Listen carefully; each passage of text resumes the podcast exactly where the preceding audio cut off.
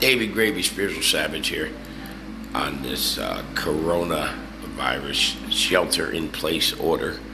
I believe this is day two of it. I, I don't know how it works. I don't know. I see things open, they're not open. What's essential? Essential? What's not essential? I'm not sure. Anyway, I think you got to be off the road by nine. So uh, I think it's day two. Driving my fiance absolutely bonkers.